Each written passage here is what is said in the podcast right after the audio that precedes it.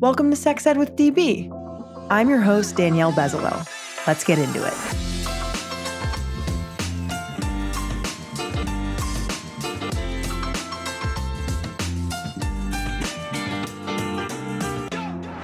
Welcome back to the podcast. If you love and support the work that we do, join my crew on Patreon to win amazing prizes like our adorable merch, exclusive behind the scenes content, private sessions with yours truly, and incredible sex toys. Go to patreon.com slash sexedwithdb to join my crew. Get discounts at all of my favorite brands at sexedwithdb.com. And follow us on Instagram at sexedwithdb podcast and on TikTok at sexedwithdb. If you want to partner with us, email us at sexedwithdb at gmail.com.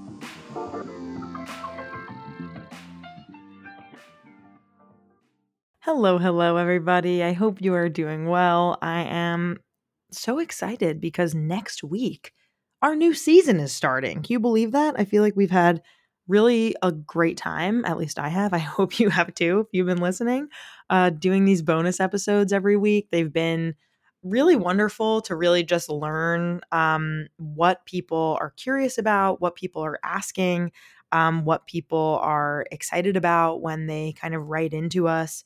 And uh, this question today is all about nipples. What are three fun facts about nipples? Um, the cool thing about nipples is most people have them. um, and it's kind of fun to be able to chat about something that gives some people pleasure. Some people, uh, it's just part of their body. Um, and some people don't. Uh, folks who are breast cancer survivors who have that removed um, definitely want to acknowledge that not everyone does. But for those, those of us who do, they can be a pretty fun uh, source of pleasure uh, and I want to share some some facts about them. So, fact number one: the average nipple height is the size of a ladybug. Um, what the hell does that mean? So, if you kind of like put your pointer fingers like at your chest and kind of like point them out, kind of like erect nipples would look like, think about a ladybug kind of like sitting on top of your finger where the shell was kind of like facing the same way as your pointer finger. So imagine basically if like a ladybug was sitting on your nip and that would be the average height um which is the size of a ladybug. Kind of fun. Um let's see. Number 2. Nipple hair is totally normal. I feel like growing up, especially for those of us who grew up as girls, we're very much conditioned to think about the fact that nipple hair is so gross and so weird and so bizarre and the reality is is that it's very normal and you should do whatever you want with it if you're someone who wants to wax it or pluck it um, or just leave it be uh, or bleach it.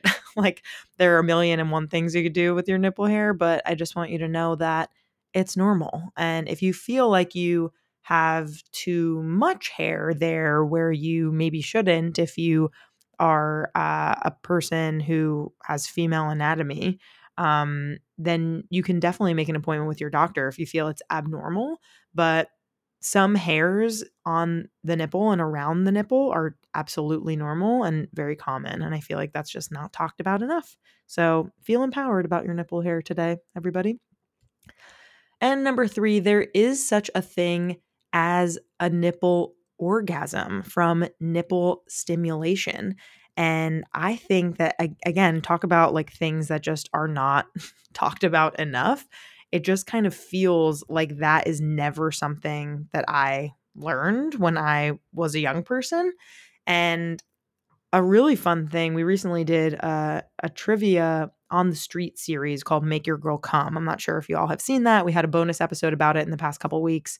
Um, and the $100 question that we had for people was fill in the blank. According to a scientific study, stimulation of the blank activates the same pleasure hotspot in the brain as stimulation of the clitoris or the vagina.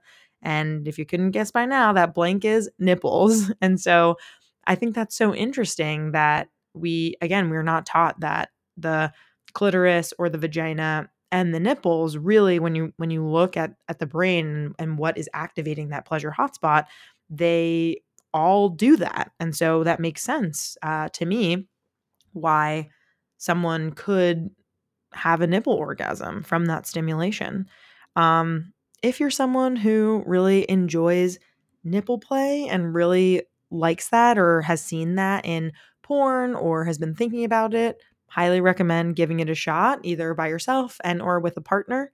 And I just encourage you all to yeah, really appreciate the nipple for what it is because we don't talk about it enough. Um that's that's all I got. Those are my three fun facts. The height of a ladybug, uh, nipple hair is normal, and nipple gasms exist. And so, with that, I hope that you all have been enjoying these kind of in between the seasons more sex ed episodes. I cannot wait for you to hear season eight, episode one. We have a really, really amazing guest. I won't give anything away, but you're going to want to tune in next Wednesday. Um, really enjoy the weekend. Really have fun, get some pleasure, have some sex with yourself or with a partner, or connect with yourself in another way, and just make it fun. Make it a good time. I know I definitely will.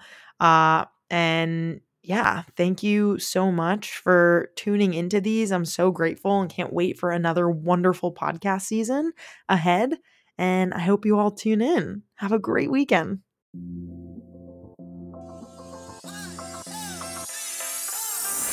Our creator, host, and executive producer is me, Danielle Bezalel, aka DB. Our co producer and communications lead is Cathren Cohen. Our social media intern is Sarah Kelly. Our music theme is by Hook Sounds.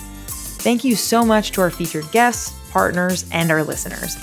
Want to advertise with us? Email us at sexedwithdb at gmail.com. For more sex ed content, follow us on IG at sexedwithdb podcast and on TikTok at sexedwithdb. See you next time.